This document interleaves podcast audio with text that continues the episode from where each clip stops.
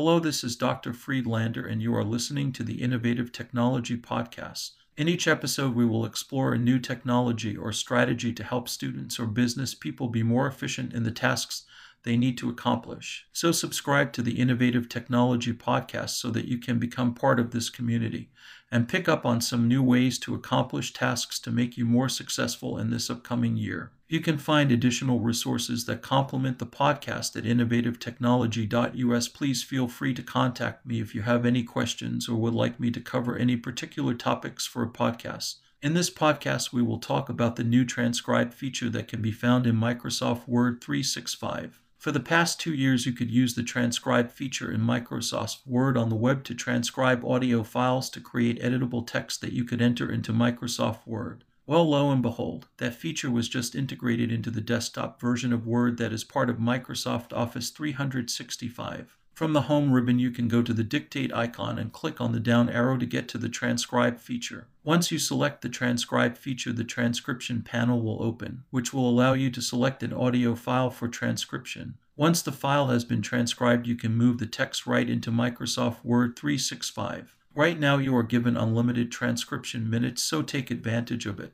Let me know what you think.